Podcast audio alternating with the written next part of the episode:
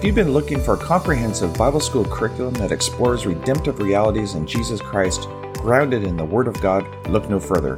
The goal of this podcast is to spread the life transforming Word of God throughout the world, for the equipping of the saints to do the work of the ministry, and to build up the body of Christ in what Jesus has accomplished for us through his death, burial, resurrection, and seating at the right hand of God the Father.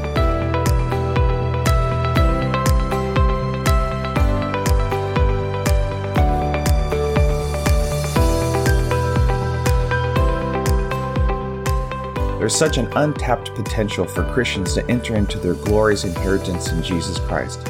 Together, we will discover what Jesus has done for us by providing such a great salvation and how to appropriate the promises of God in our lives. Jesus said in John chapter 8 verse 31, "If you hold to my teaching, you are really my disciples, and then you will know the truth, and the truth will set you free." Each podcast season will cover one of the books that I have compiled over the years. You can find a complete listing of my Christian education material on my website at www.wordinspire.com. You're welcome to download these ebooks for free in PDF format for your own personal or ministry use. So let's explore these biblical truths and principles together that will absolutely transform our lives. God bless.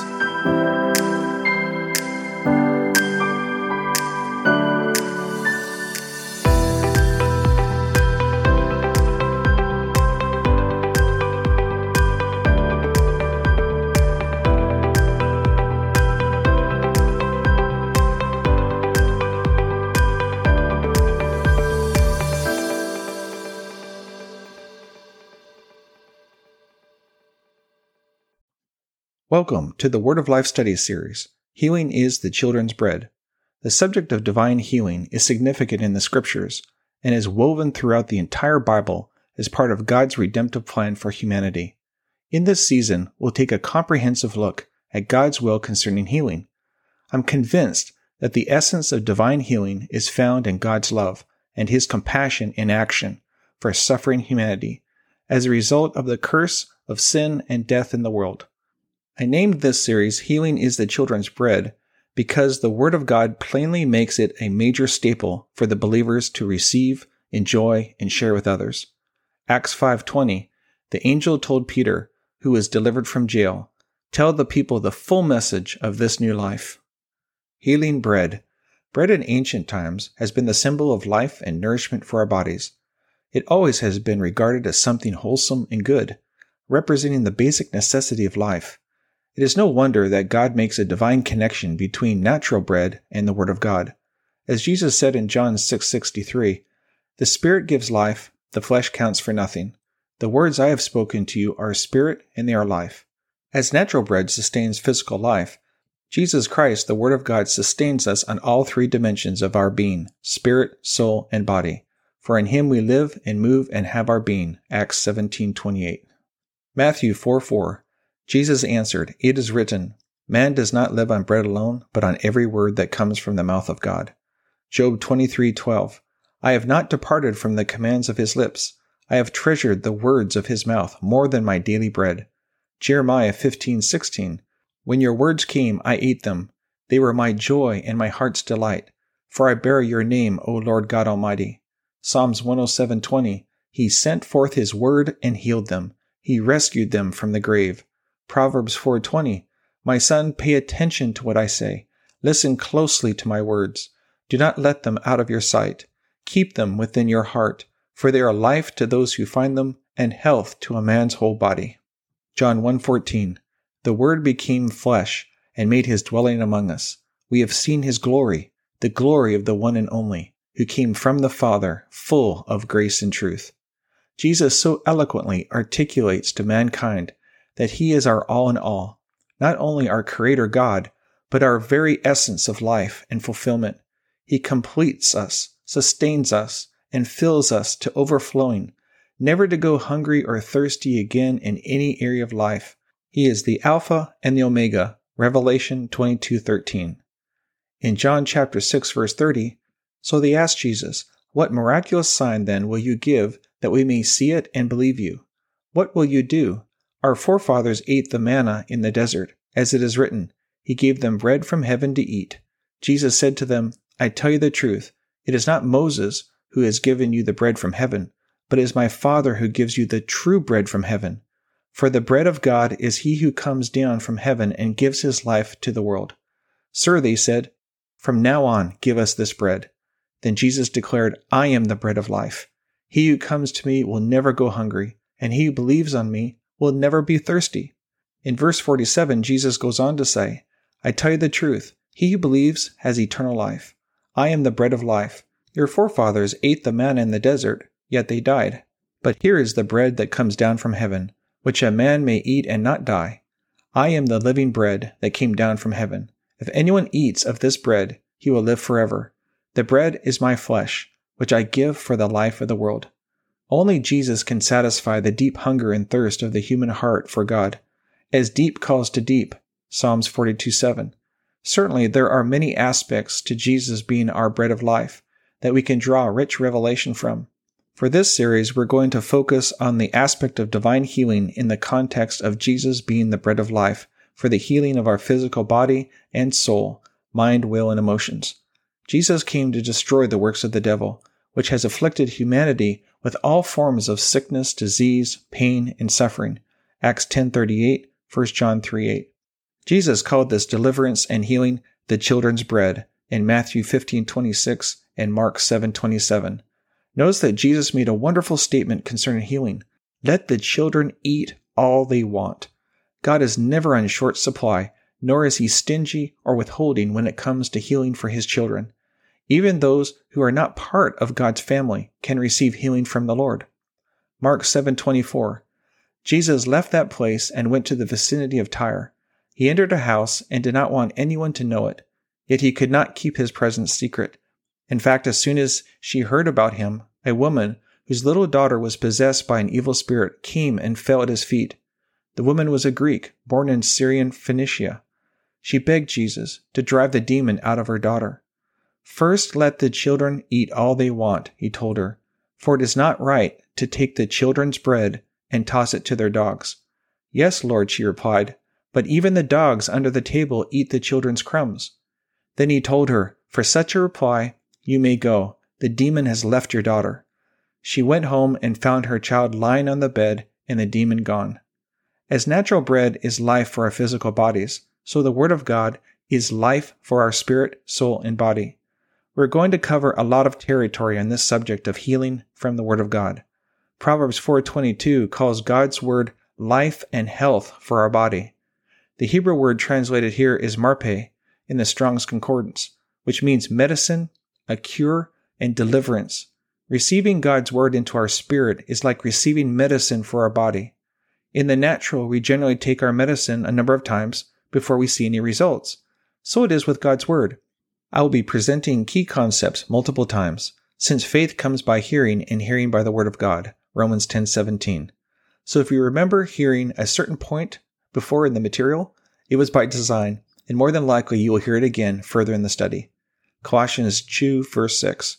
So then, just as you received Christ Jesus as Lord, continue to live in him rooted and built up in him, strengthened in the faith as you were taught, and overflowing with thankfulness. Colossians 3:16 Let the word of Christ dwell in you richly as you teach and admonish one another with all wisdom. My heart's desire and prayer is that those who listen to this podcast season will enjoy a comprehensive study on the subject of divine healing. I name this series Healing is the Children's Bread because the Word of God plainly makes it a major staple for the believers to receive, enjoy, and share with others. In Acts 5:20, the angel told Peter, who was delivered from jail, "Tell the people the full message of this new life." Sadly, this wonderful subject has come under vicious attack over the centuries because Satan wants God's children to be oppressed by sickness and disease in an attempt to hinder the plan of God in the earth and fulfilling the Great Commission. I have researched this subject extensively and fortunately, there are many excellent works for the body of Christ to receive further revelation knowledge on this all important subject. I encourage you to allow the Word of God and the Holy Spirit to transform your life so that you can be blessed with divine healing in your personal life and in turn bless others with God's healing word. Acts 20:20 You know that I have not hesitated to preach anything that would be helpful to you, but have taught you publicly and from house to house. So, without any further delay, let's jump into the Bible and discover all that God has to say about healing and health for His children. Who has believed the report? Isaiah 53 1. Who has believed our message? And to whom has the arm of the Lord been revealed? My encouragement to you as you listen to this podcast to be open in your thinking. There may be some unbiblical traditions and mentalities that will be challenged along the way. Please don't turn me off. Of course, you are not obligated to accept anything in this, in this podcast if you can't see it plainly in the Word of God and bears witness with your spirit. However, if you begin to see things in the Word of God that may be a little different from what you have been accustomed to, we need to stay with the truth of God's Word and not with what we thought the Bible said or what another person said they thought the Bible said. I don't know about you, but if I am wrong in my thinking, I want to know about it and change so I can receive God's blessing in my life. Acts 17:11. Now the Bereans were of more noble character than the Thessalonians, for they received the message with great eagerness and examined the scriptures every day to see if what Paul said was true. Utterance is greatly affected by the hearer. It can be harder to get the message out in some places than others. This dynamic oftentimes is found with the people who are listening, or should I say, the manner in which they listen. When folks get excited and hungry, things happen. But if they are bored and are thinking about what's for lunch, the Spirit of God is grieved. In the Gospel of John, chapter 12, John, by the Holy Spirit, was making a connection with Jesus in regards to his miracle and healing ministry as a fulfillment of Isaiah 53 1. However, this principle of believing the report, or lack thereof, has broad application today. John 12:37 Even after Jesus had done all these miraculous signs in their presence, they still would not believe in him. This was to fulfill the word of Isaiah the prophet. Lord, who has believed our message, and to whom has the arm of the Lord been revealed? For this reason they could not believe, because as Isaiah says elsewhere, he has blinded their eyes and deadened their hearts, so they can neither see with their eyes, nor understand with their hearts, nor turn, and I would heal them. Isaiah said this because he saw Jesus' glory and spoke about him. In regards to ministry, some are sent and some just went. Acts 13:1. Here we see the Holy Spirit had sent Paul and Barnabas into the mission field. They were not sent by a human committee, when it comes to ministry, the key is being called, appointed, anointed, and sent by the Holy Spirit. Some folks can get up and give a good talk, but they are not sent of the Holy Spirit. When the anointed Word of God is being taught or preached, it is in our best interest to listen carefully and take to heart the Word of God that is being spoken, like Mary in Luke 2:19.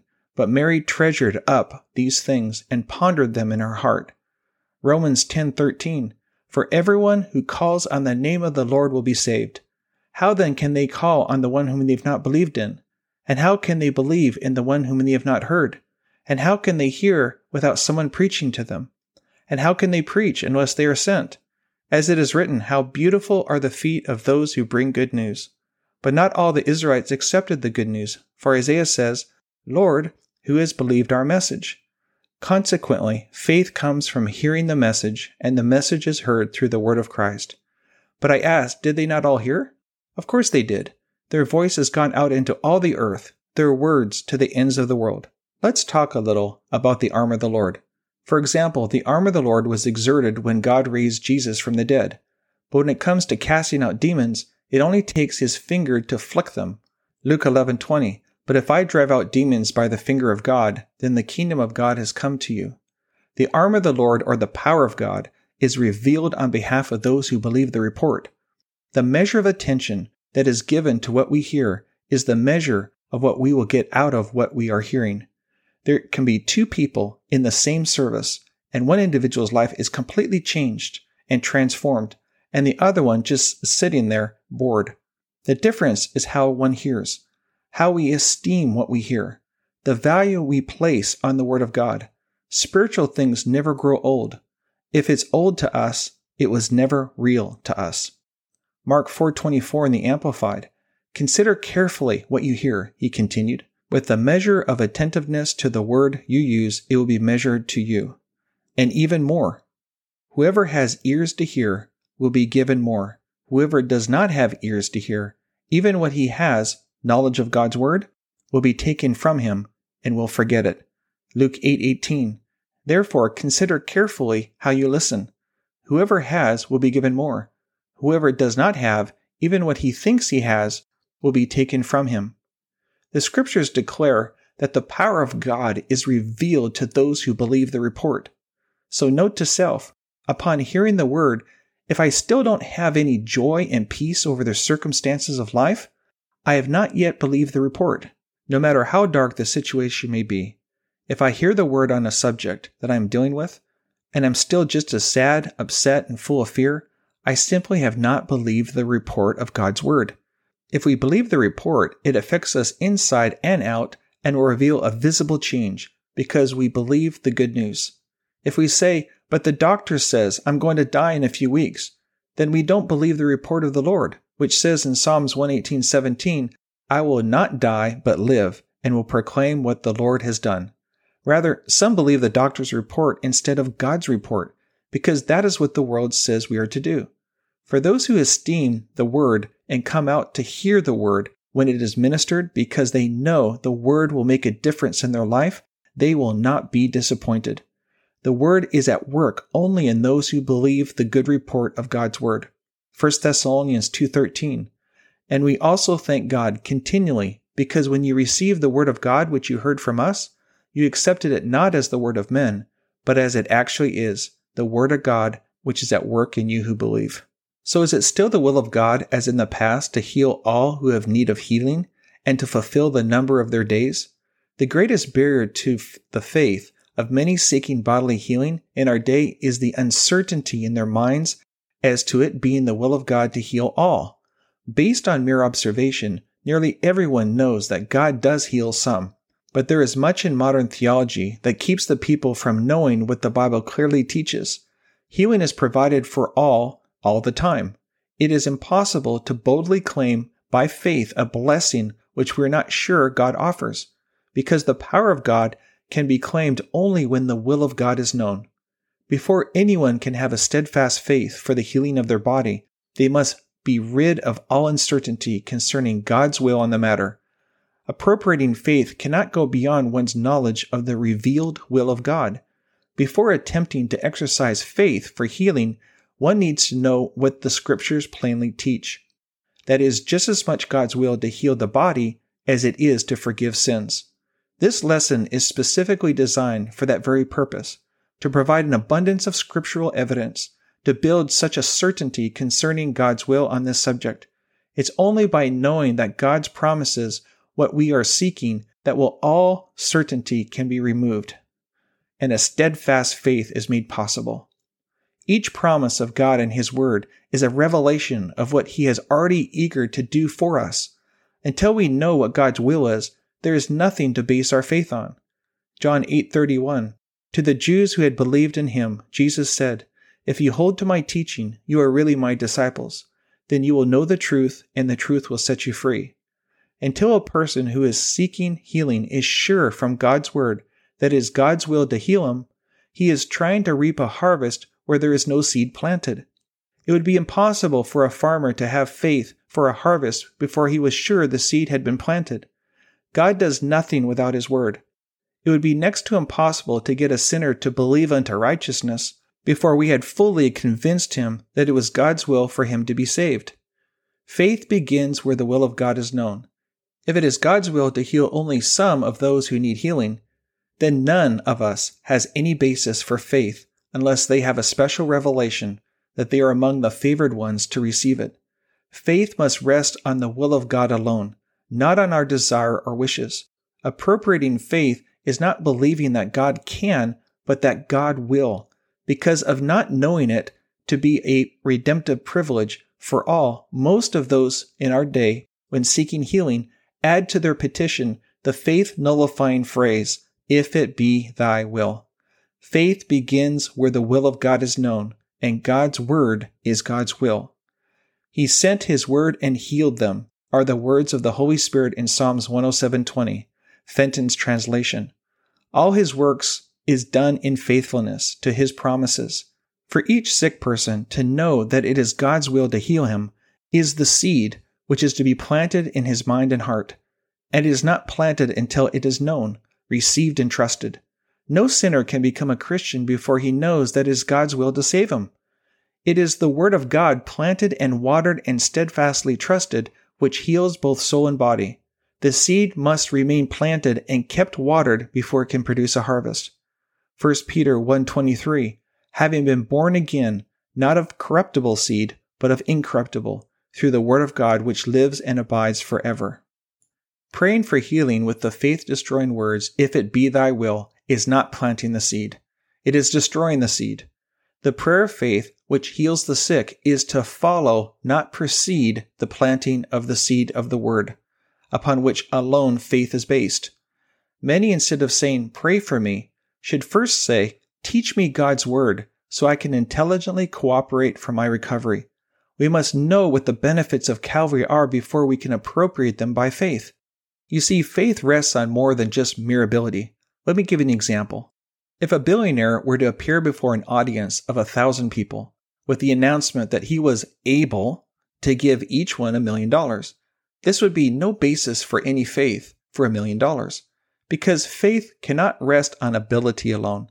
If he should go further and say, I will give 50 of you a million dollars each, even then, there is no basis for anyone in the audience to have faith for a million dollars.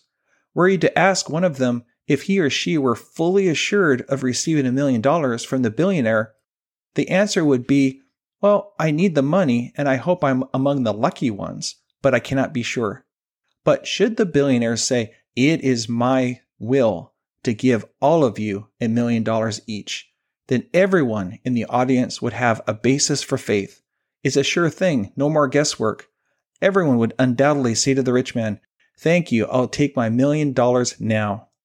If we want to know God's will on any subject, let us read His will in His Word. Suppose a lady should say, My husband, who is very rich, has passed away. I wish I knew whether he left me anything in the will. Well, I would say to her, Why don't you just read the will and find out? The word testament, legally speaking, means a person's will. The Bible contains God's will and testament, in which He bequeaths to us all the blessings of redemption. And since it is his last will and testament, anything submitted later is a forgery. A man never writes a new will after he is dead. If healing is in God's will for us, then to say that the age of miracles is past is virtually saying what is the opposite of the truth that a will is no good after the death of the testator. Jesus is not only the testator who died, he has been resurrected and is also the mediator of the will. He is our lawyer, so to speak, and he will not beat us out of the will, as some earthly lawyers do. He is our representative at the right hand of God. For the answer to the question under consideration, let's look away from modern tradition and go to the Word of God, which is the revelation of His will. In the 15th chapter of Exodus, just after the passage of the Red Sea, which typified our redemption and was written for our admonition, God gave his first promise to heal. This promise was for all. God named the conditions. The conditions were met by the people of Israel, and we read in Psalms 105:37, He also brought them out with silver and gold, and there was none feeble among his tribes. It is here that God gave the covenant of healing, revealed by and sealed with his first covenant and redemptive name Jehovah Rapha, translated, I am the Lord who heals you. That is God's word settled in heaven, a never changing fact concerning God. Exodus 15:22. Then Moses led Israel from the Red Sea, and they went into the desert of Shur. For 3 days they traveled in the desert without finding water. When they came to Marah, they could not drink its water because it was bitter. That is why the place is called Marah. So the people grumbled against Moses, saying, What are we to drink? Then Moses cried out to the Lord, and the Lord showed him a piece of wood. He threw it into the water, and the water became sweet. There the Lord made a decree and a law for them, and there he tested them, and said, If you listen carefully to the voice of the Lord your God, and do what is right in his eyes, if you pay attention to his commands and keep all his decrees, I will not bring on you any of the diseases I brought on the Egyptians, for I am the Lord who heals you. To say that this privilege of health is not for God's people today is to change God's I am to I was, Jehovah Rapha. Who has the authority to change God's redemptive names? This universal state of health in the nation of Israel continued as long as God's conditions were met. Then, 20 years later, Numbers 16, verse 46, when because of sin the plague destroyed 14,700, they again met the conditions and the plague stopped. And he was still Jehovah Rapha. He is the healer, not to some, but to all. It would not be true that the plague was stopped if it remained on even one of them. This state of health again remained uninterrupted until 19 years later, when the people, not satisfied with God's way for them, chosen in love and mercy, spoke against God and against Moses, and they were cursed with the poisonous serpents. When they again met God's conditions by confessing their sins, his word through Moses to them was in Numbers 21, verse 8 Then the Lord said to Moses, Make a snake and put it upon a pole. Anyone who is bitten can look at it and live. So Moses made a bronze snake and put it up on a pole. Then, when anyone was bitten by a snake and looked at the bronze snake, he or she lived. So, again, at this time, the scriptures show us that it was still God's will to heal, not some, but all. Everyone that was bitten lived by looking at the bronze snake, which was a foreshadowing of the coming sacrifice upon Calvary by Jesus on our behalf. You know, in today's age, interesting enough, folks talk a lot about universal health care. Well, that concept is not new. It originated with God and continues to be enforced as a divine benefit for believers today to enjoy. God at work. Hebrews 1 3.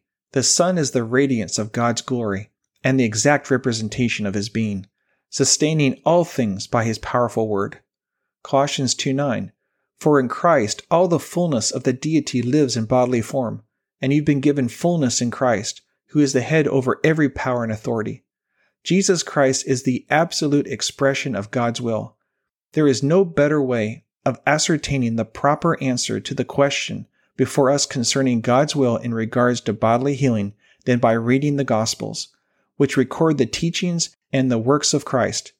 He was the expression of the Father's will. His life was both a revelation and a manifestation of the unchanging love and will of God. He literally acted out the will of God for humanity. Therefore, when we see him healing the multitudes of people that came to see him day after day, we see the Father revealing his will. When in Luke 4:40, he laid his hands on every one of them and healed them. He was doing and revealing the will of God for our bodies. John 6:38, for I have come down from heaven not to do my will, but to do the will of him who sent me. John 14, verse 9. Jesus answered, Don't you know me, Philip, even after I have been among you for such a long time? Anyone who has seen me has seen the Father. How can you say, Show us the Father? Don't you believe that I am in the Father and the Father is in me? The words I say to you are not just my own. Rather, it is the Father living in me, doing His work. Do you want to know what God looks like? Look at Jesus. Do you want to see God at work? Look at Jesus. Do you want to know the will of God? Look at Jesus. Jesus is the will of God in action. John 6:38 For I have come down from heaven not to do my will, but to do the will of him who sent me.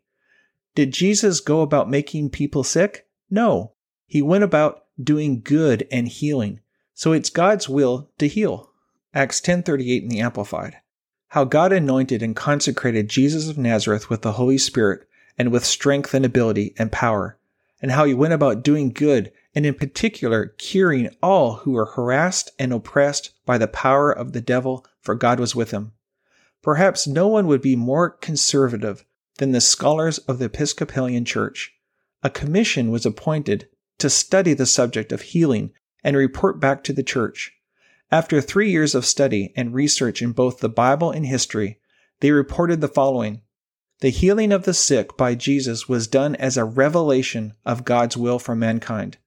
Because they discovered that His will is fully revealed, they went on to say, No longer can the church pray for the sick with the faith destroying, qualifying phrase, If it be thy will. The message taught everywhere in the Gospels was one of complete healing for the spirit, soul, and body, and it applied to all who came to him. Many today say, Well, I believe in healing, but I do not believe it is God's will for everyone. If it's not, how could we pray the prayer of faith for any, or even for one, whom it is God's will to heal, until we have a revelation by the Spirit that we are praying for the right one? If it is not God's will to heal all, then no man or woman can ascertain the will of God for themselves from the Bible.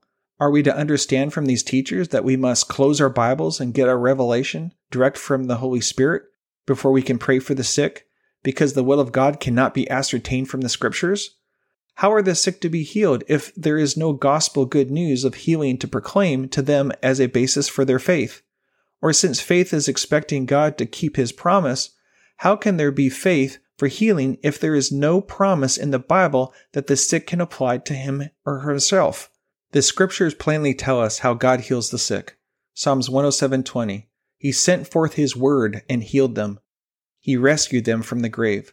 Jeremiah 1:12. For I am watching to see that my word is fulfilled. Isaiah 55:11 So is my word that goes out from my mouth. It will not return to me empty, but it will accomplish what I desire and achieve the purpose for which I sent it. Proverbs 4:22 For they, God's word, are life to those who find them and health to a person's whole body. John 6:63 The words I have spoken to you are spirit and they are life. Hebrews 1:3 in the Amplified, upholding and maintaining and guiding and propelling the universe by his mighty word of power.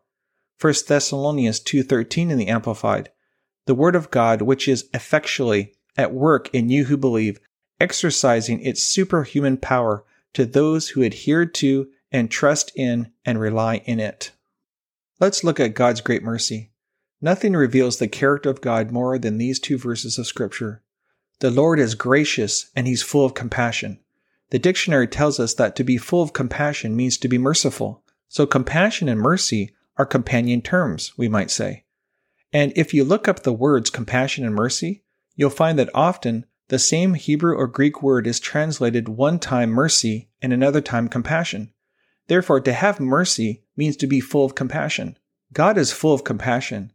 He is of great mercy and his tender mercies are over all his works. Psalms 145 8. The Lord is gracious and compassionate. God is full of compassion. He is of great mercy, and his tender mercies are over all his works. Psalms 145 8. The Lord is gracious and compassionate, slow to anger, and rich in love. The Lord is good to all. He has compassion on all he has made. Usually we think of mercy only in connection with the Lord having mercy on a sinner and saving him or her. Well, that's part of it, but we also need to think of God's mercy in connection with healing. The first text we look at is in Mark chapter 1. I want you to notice some things about the Lord Jesus Christ. Because Jesus is the will of God in action, we can look at God's compassion manifested in the person of Jesus. Notice that compassion moved Jesus to heal the leper. Healing is a display of God's love and compassion. Mark chapter 1 verse 40 a man with leprosy came to him and begged him on his knees, If you are willing, you can make me clean. Filled with compassion, Jesus reached out his hand and touched the man. I am willing, he said, be clean. Immediately the leprosy left him and he was cured. Compassion compelled Jesus. So let's look at another example of the Lord's compassion in relation to healing. Matthew chapter 14, 13. When Jesus heard what had happened, he withdrew by boat privately to a solitary place. Hearing of this, the crowds followed him on foot from the towns. When Jesus landed and saw a large crowd, he had compassion on them and healed their sick.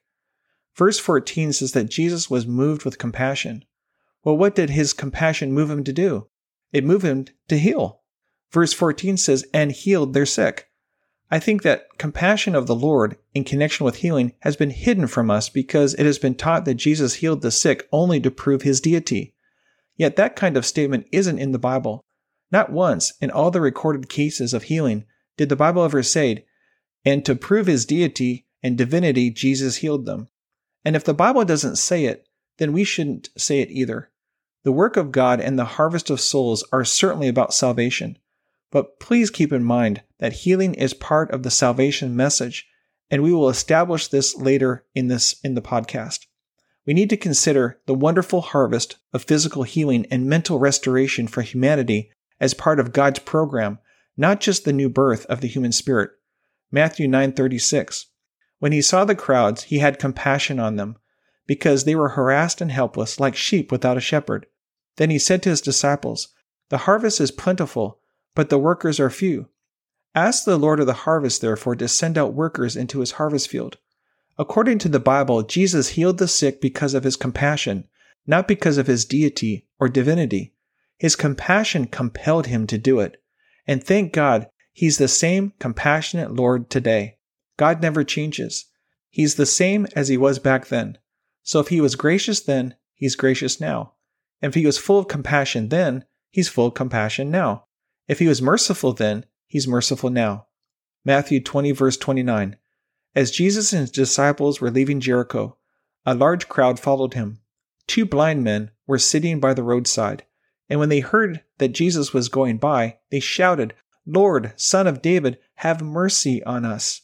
The crowd rebuked them and told them to be quiet, but they shouted all the louder, Lord, Son of David, have mercy on us. Jesus stopped and called them. What do you want me to do for you? he asked. Lord, they answered, we want our sight. Jesus had compassion on them and touched their eyes. Immediately they received their sight and followed him. The two blind men in this passage cried out for Jesus to have mercy on them. When Jesus asked these men what they wanted, they did not say that our sins may be forgiven. You see, we usually think of mercy in connection with forgiveness or remission of sins. We think of the mercy of God extended toward the sinner. But is he any less merciful to the sick? These men were asking for mercy in connection with healing. If they had asked for their sins to be forgiven, that would be mercy all right. But when Jesus asked them what they wanted, they answered, We want our sight. Healing is mercy too. Verse 34 says that Jesus had compassion or mercy on them and touched their eyes, and immediately they received their sight and followed him. Now let's review what happened in this passage. These two blind men asked for mercy of having their eyes opened. Jesus granted them the mercy of healing, proving that healing is a mercy just as forgiveness is a mercy. In Mark chapter 5, we read that Jesus delivered a man possessed by a devil. I want to recall your attention to the fact that Jesus had mercy and compassion on this man who was possessed by a devil. This demonized man broke the chains that bound him and wandered among the tombs, crying out day and night while cutting himself with stones. Jesus had compassion upon this man, and the man was delivered, healed, clothed, and restored to his right mind. We know that Jesus delivered him out of mercy. Mark 5:19. Jesus did not let him, but said, "Go home to your family and tell them how much the Lord has done for you and how he has had mercy on you." Clearly, this verse makes it plain that the Lord did great things for the man because of the Lord had mercy on him, just as he had mercy on the sick in body. The man did just as Jesus told him to do according to verse 20. So the man went away and began to tell everyone in Decapolis how much Jesus had done for him, and all the people were amazed. Since the man told others about the Lord's mercy, multitudes came to Jesus to be healed. How do we know that? Matthew chapter 15 tells us so. In verse 30, great crowds came to him bringing the lame, the blind, the crippled, the mute, and many others, and laid them at his feet, and he healed them. The people were amazed when they saw the mute speaking, the cripple made well, the lame walking, and the blind seeing, and they praised the God of Israel. Now it's important for us to realize that the setting of this passage in Decapolis, the same place the man in Mark chapter 5 was to go and tell about the Lord's mercy, you may not realize that it is the same place without a close study of the word, but it is. See Mark chapter 7 verse 31 for the parallel account of Matthew chapter 15 verse 30. As a result of this man telling about the Lord's mercy, great multitudes came to Jesus and were healed. So healing mercy makes for great advertising for the kingdom of God as well. A third example of Jesus being moved with compassion and mercy came on the occasion when he fed the multitudes. This correlates with God's heart to provide materially for us as a human parent cares for their children. God is just as interested in prospering his children as he is in healing their bodies and delivering them from the oppression of the devil. Mark 8 verse 1. During those days another large crowd gathered, Since they had nothing to eat, Jesus called his disciples to him and said, I have compassion on these people. They have already been with me three days and have had nothing to eat. If I send them home hungry, they will collapse along the way, because some of them came from long distance. Matthew 7 verse 9. Which of you, if his son asks for bread, will give him a stone? Or if he asks for a fish, will give him a snake? If you then, though you are evil, know how to give good gifts to your children, how much more will your Father in heaven give good gifts to those who ask him? Philippians 4:19 And my God will meet all your needs according to his glorious riches in Christ Jesus. 2 Corinthians 8 verse 9 For you know the grace of our Lord Jesus Christ, that though he was rich, yet for your sakes he became poor, so that through his poverty might become rich. So could healing be classified as a good gift? If parents take their sick children to the doctor to receive a remedy, how much more does our Heavenly Father want to heal us completely of anything and everything that the devil tries to put on us? Therefore, healing is a good gift.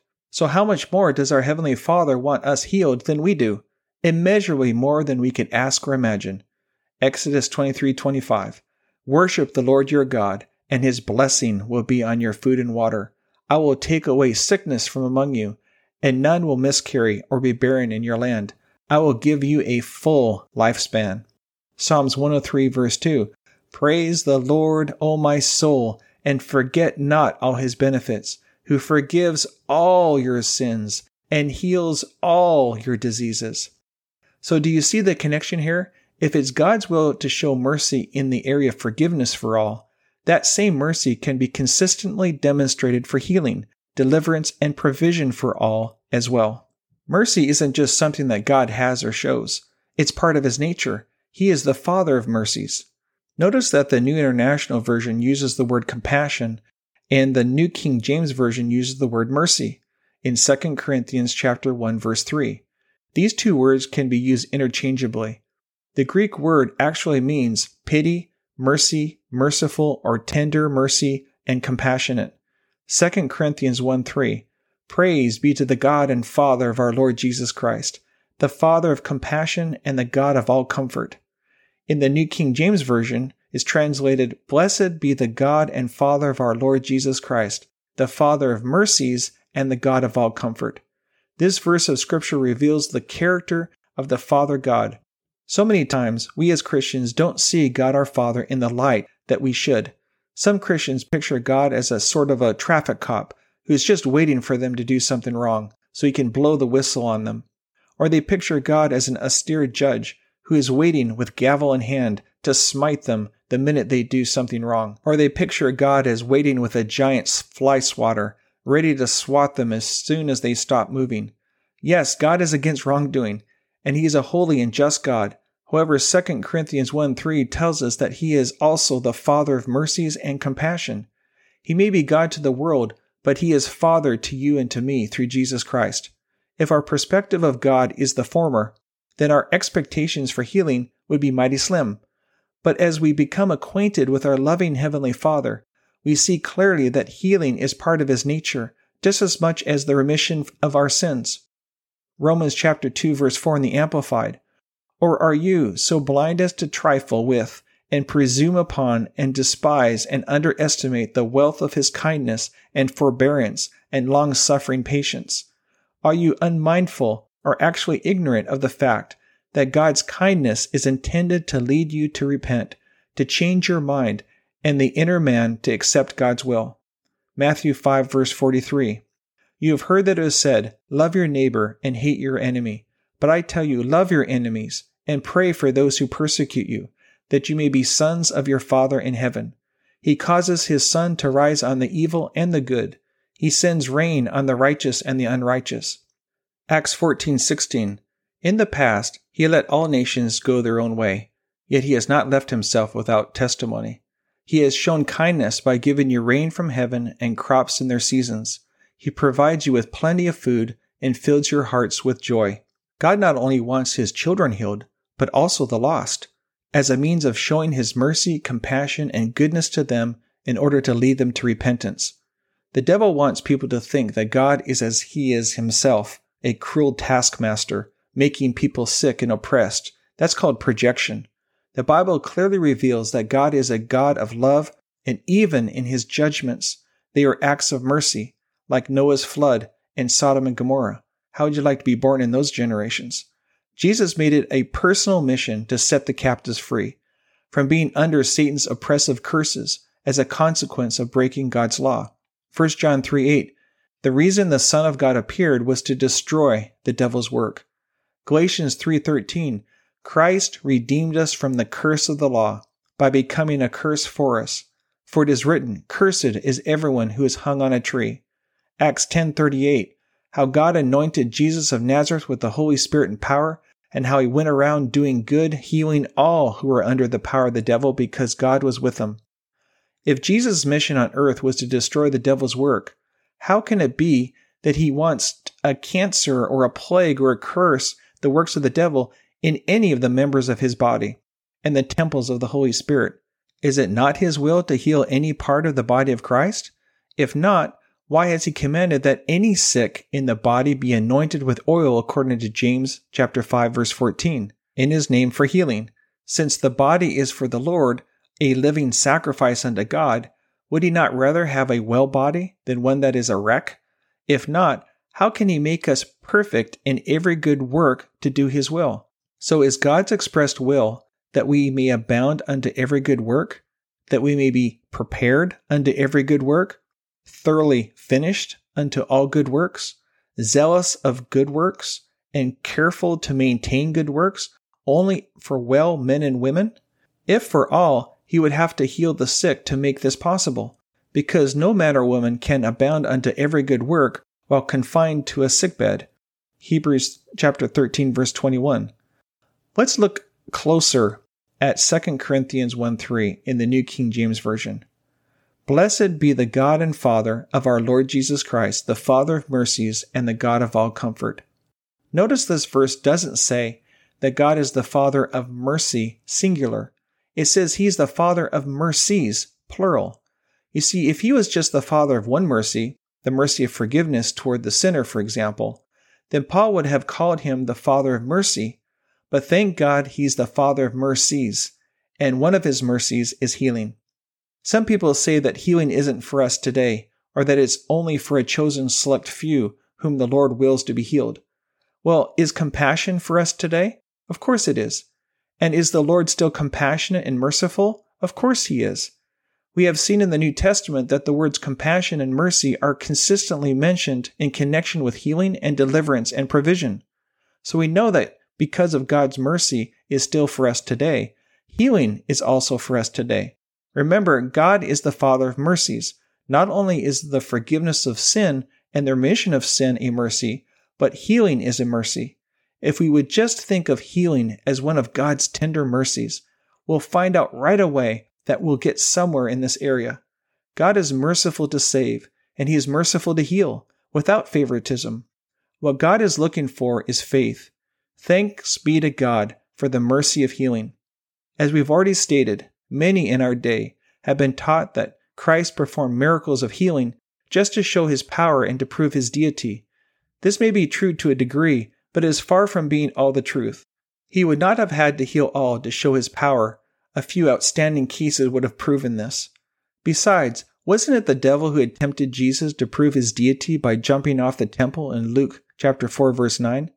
Others teach that he healed the sick to make himself known. His own family tried to push him into a more visible ministry in John 7 1. Jesus was frequently telling people to be quiet about their healing. Here are a number of scriptures Matthew 8 4, chapter 16, verse 20, chapter 17, verse 9, Mark 7 36, chapter 8, verse 30, chapter 9, verse 9, Luke 5 14, and chapter 8, verse 56. But the scriptures show that he healed because of his compassion and was to fulfill prophecy. Some who do not admit that Jesus healed all who came to him hold that Isaiah's prophecy concerning him bearing our sicknesses refers only to his earthly ministry, that this universal manifestation of his compassion was special for that time and not a revelation of the unchanging will of God for all of eternity. But the Bible clearly teaches that he only began to do and to teach in Acts 1 1 what was not only to be continued, but increased and continued long after his ascension. After Jesus for three years had healed all that came to him, he said in John 16:7, It is good for you that I am going away. Well, how could this be true? If his going away would diminish his ministry to the sick and the oppressed. Anticipating the unbelief with which this wonderful promise would be regarded, he prefaced his promise to continue the same and greater works in answer to our prayers after his exaltation with these words in John chapter 14 verse 12. I tell you the truth, anyone who has faith in me will do what I've been doing. He will do even greater works than these because I'm going to the Father. And I will do whatever you ask in my name so that the Son may bring glory to the Father. We are to carry on his ministry in the earth as his body through faith in his word and by speaking the name of Jesus. Notice Jesus did not say less works, or some works, or a few works, but greater works. This not only means more of the same of what Jesus did, but even greater manifestations of his power. To me, this statement of fact from the lips of Jesus is a complete answer to all opposers and to all their books and articles against divine healing. W.M. Jennings Bryan asks a simple question. Since Jesus said, It is written, and the devil said, It is written, why can't the preacher say, It is written? You see, Jesus Christ is the same yesterday, today, and forever. God's mercy hasn't changed since Jesus' ascension, but rather it is still being manifested in Jesus' present day ministry as our faithful high priest. During the ministry of Jesus on earth some 2,000 years ago, he was healing folks on a regular basis. For Jesus to say to his disciples, It is for your good that I am going away in John 16 7, then the wonderful healing ministry of Jesus, among other things, could not have been in decline, but on the increase, based on the statement of Jesus himself. John 16, 7. But I tell you the truth, it is for your good that I am going away. Unless I go away, the counselor will not come to you. But if I go, I will send him to you.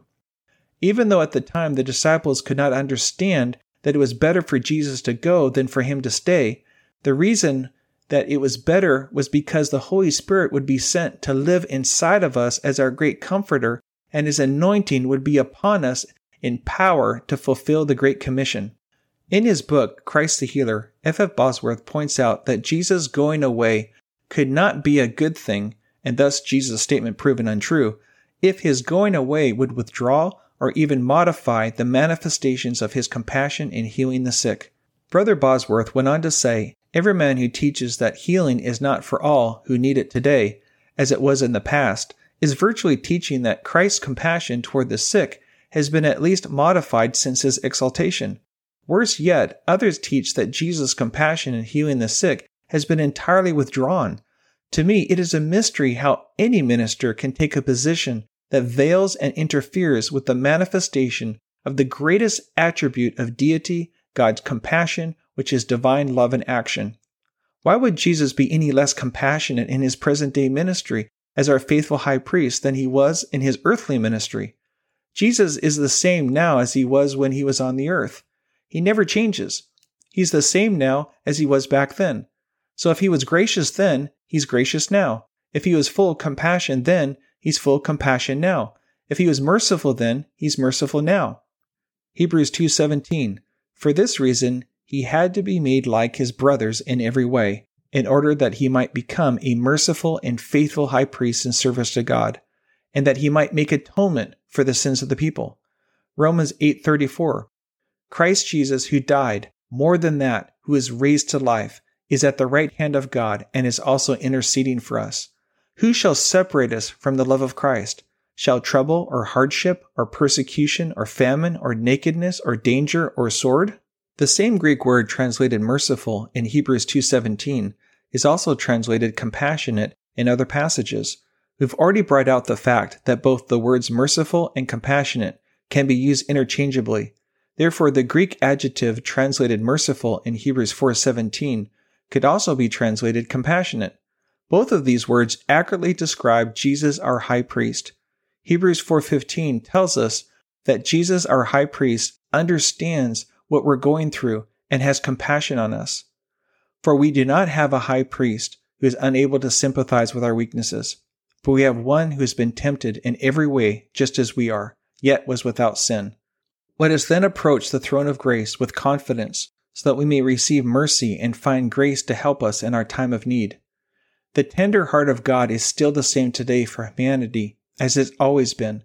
In this dispensation of grace that we live in today, we have better promises and a better covenant to deal with the issues of life than we ever had before. So if Jesus is the same today as he was yesterday, if he is the same now as our exalted high priest sitting at the right hand of the Father as he was when he had walked on the shores of Galilee, then he is full of just as much compassion now as he was then to heal the sick.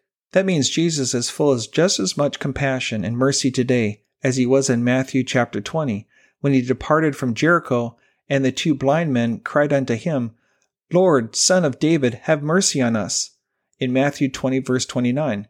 If Jesus is the same now as he was then, then he's still full of compassion.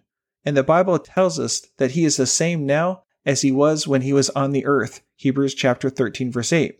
If we can just get people to see that, Getting them healed is no problem at all. Jesus is the same yesterday, today, and forever. As a matter of fact, Jesus wants you to be healed more than you want yourself to be healed. He yearns to heal you. Because of the Lord's compassion and mercy, He wants to heal you. Just because Jesus has been exalted doesn't mean He's lost or is diminished in His mercy. The Bible doesn't teach that His mercy has been done away with or changed. Actually, it is the will of God that His healing ministry be multiplied and perpetuated all throughout the world through his body of believers anointed with the Holy Spirit and healing power. John 14:12 I tell you the truth anyone who has faith in me will do what I have been doing. He will do even greater things than these because I am going to the Father. John 12:23 Jesus replied the hour has come for the son of man to be glorified. I tell you the truth unless a kernel of wheat falls to the ground and dies it remains only a single seed but if it dies, it produces many seeds. Here's a fact Jesus wants you healed more than you do.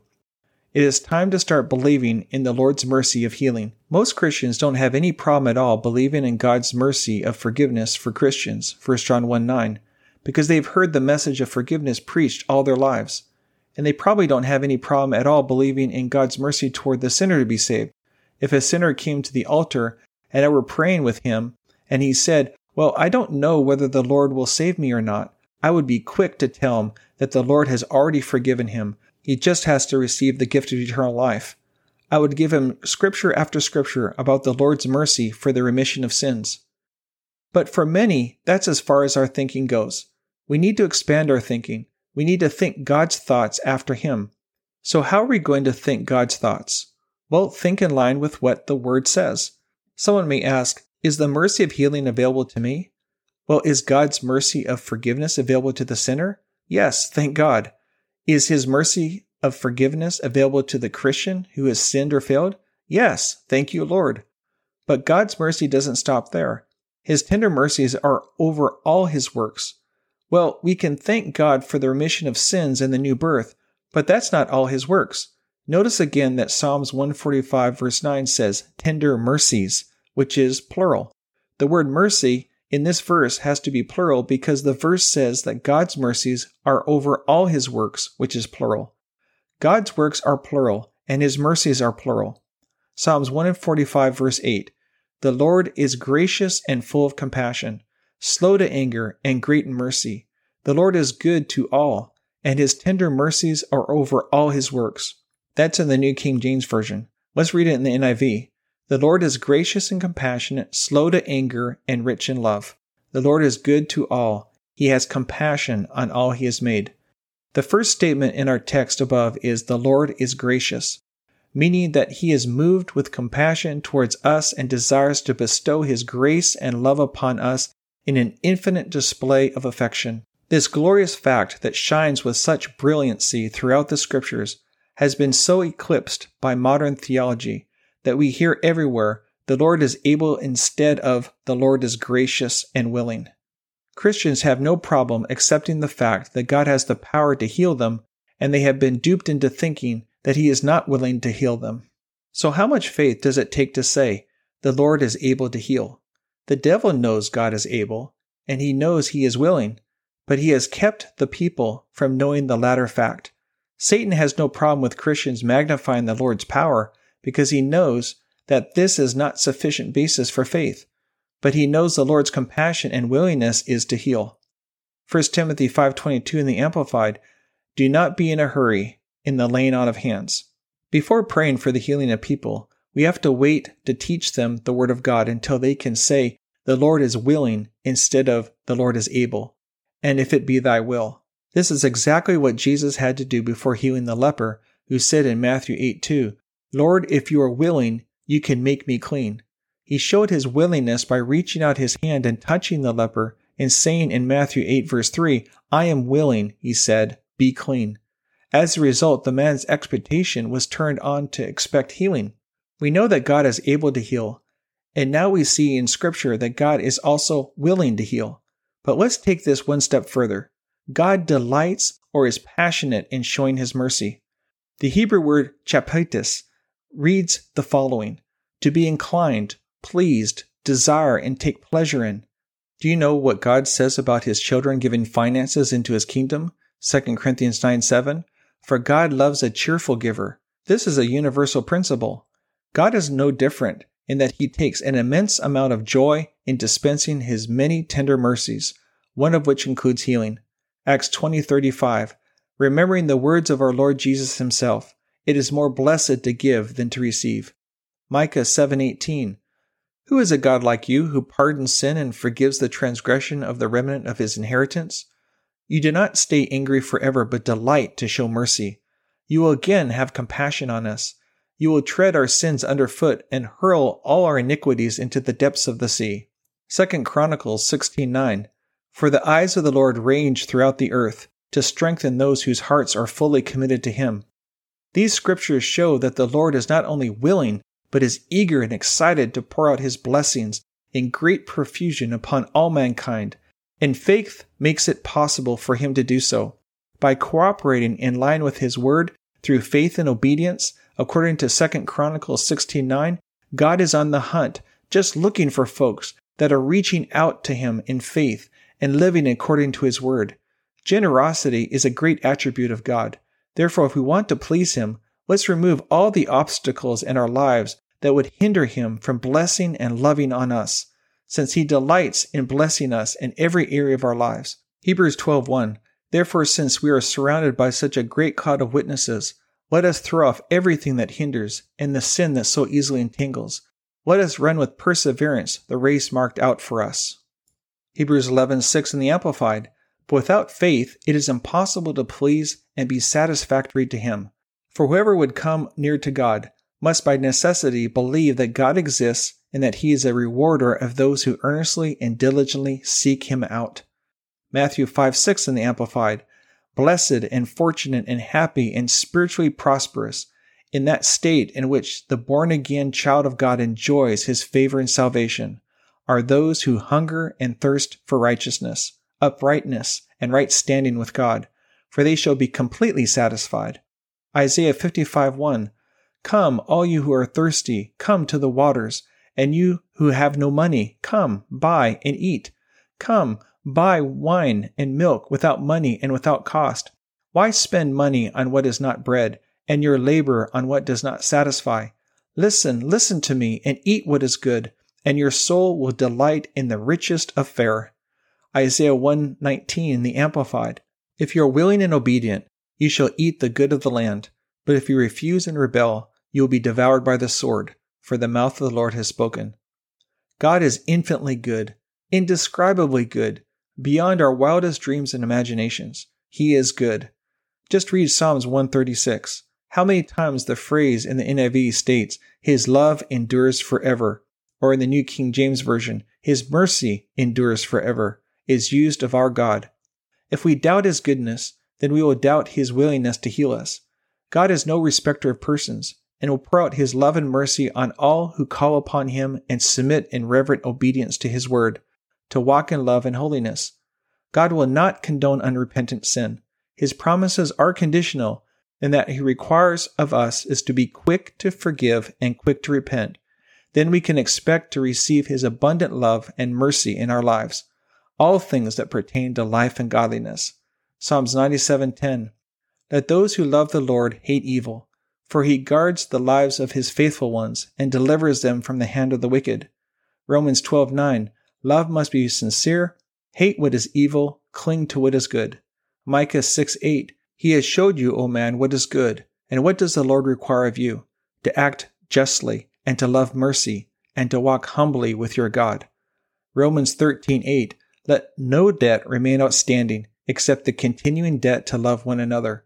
For he who loves his fellow man has fulfilled the law.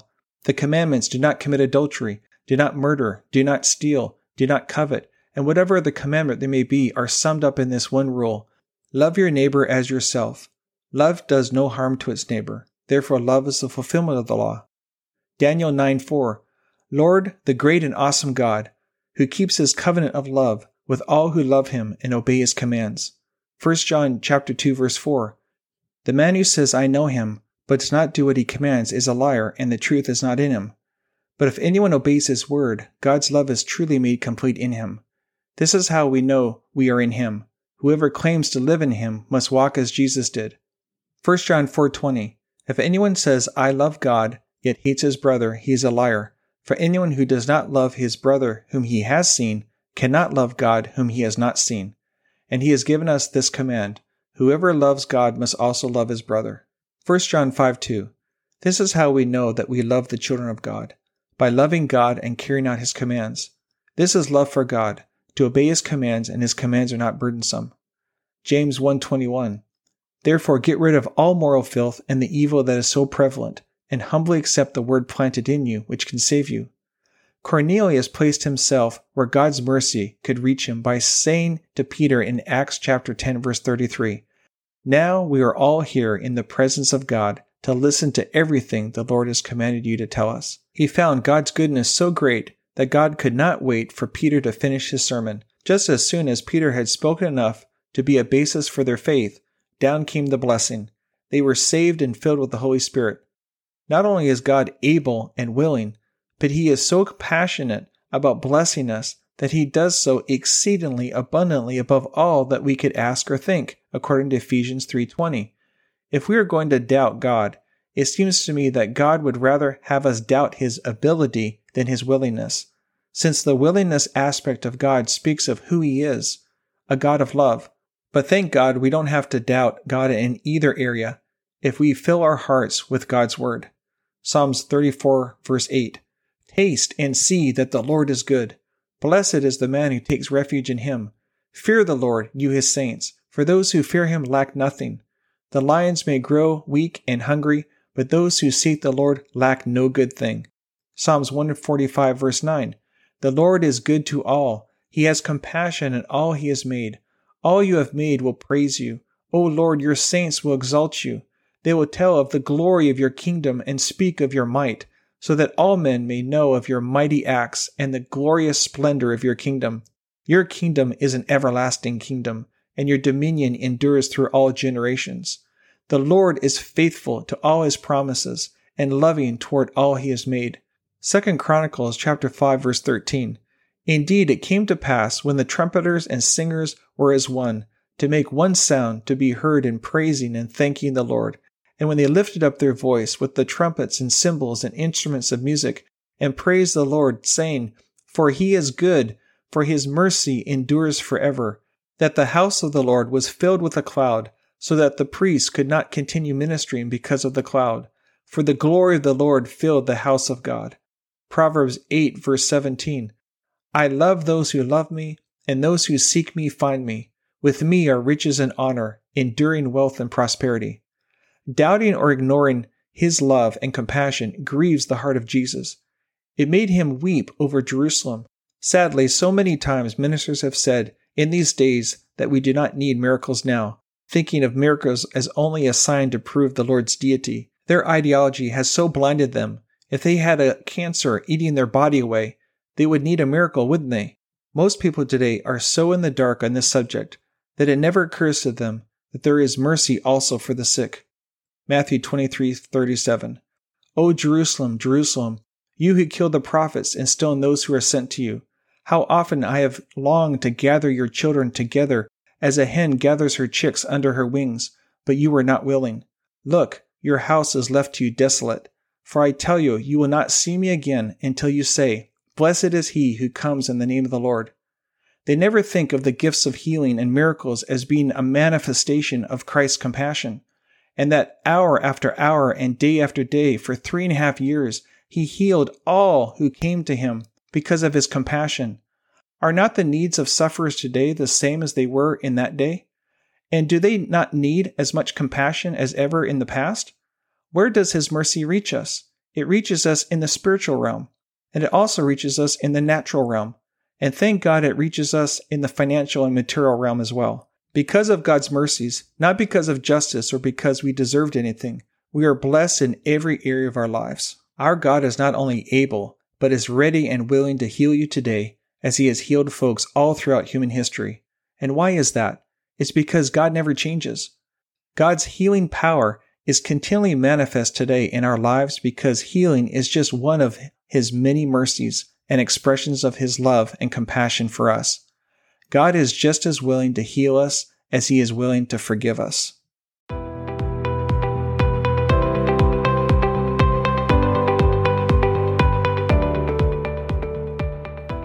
I highly encourage you to continue listening to the Word of Life Study Series podcast and encourage your friends to tune in as well.